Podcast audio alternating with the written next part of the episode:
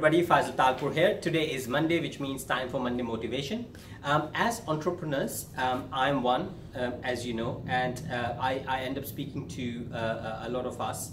Um, and you know, we are constantly thinking of new ideas. So there's this constant overflow of ideas we are getting. Now, at times there are there is there is there when when we think one of the idea is of course better than the others, and you know it conforms with yourself and you just feel you can transform that into a business um, and you start doing that right so you, you start putting everything into place you structure everything you try and convert everything into a business but what I come across, uh, uh, uh, you know, a lot of entrepreneurs complaining to me that it's the constant flow of ideas which keeps them from actually finishing what they started at the first place.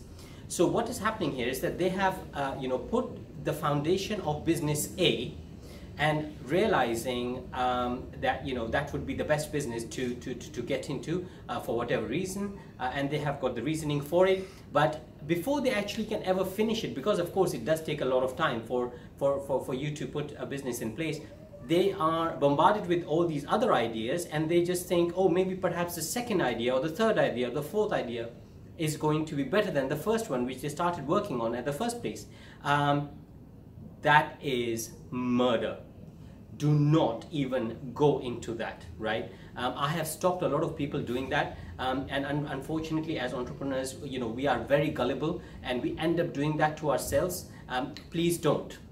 And let me give you a very quick tip of how you can stay focused right? Um, always remember a few things one of which and the most important of which is why did you start doing that at the first place? So the answer is in the history. You go back six months before back back in time one year before uh, back in time when you actually started implementing it when you actually started putting things into place for that idea. Think why you started doing it right?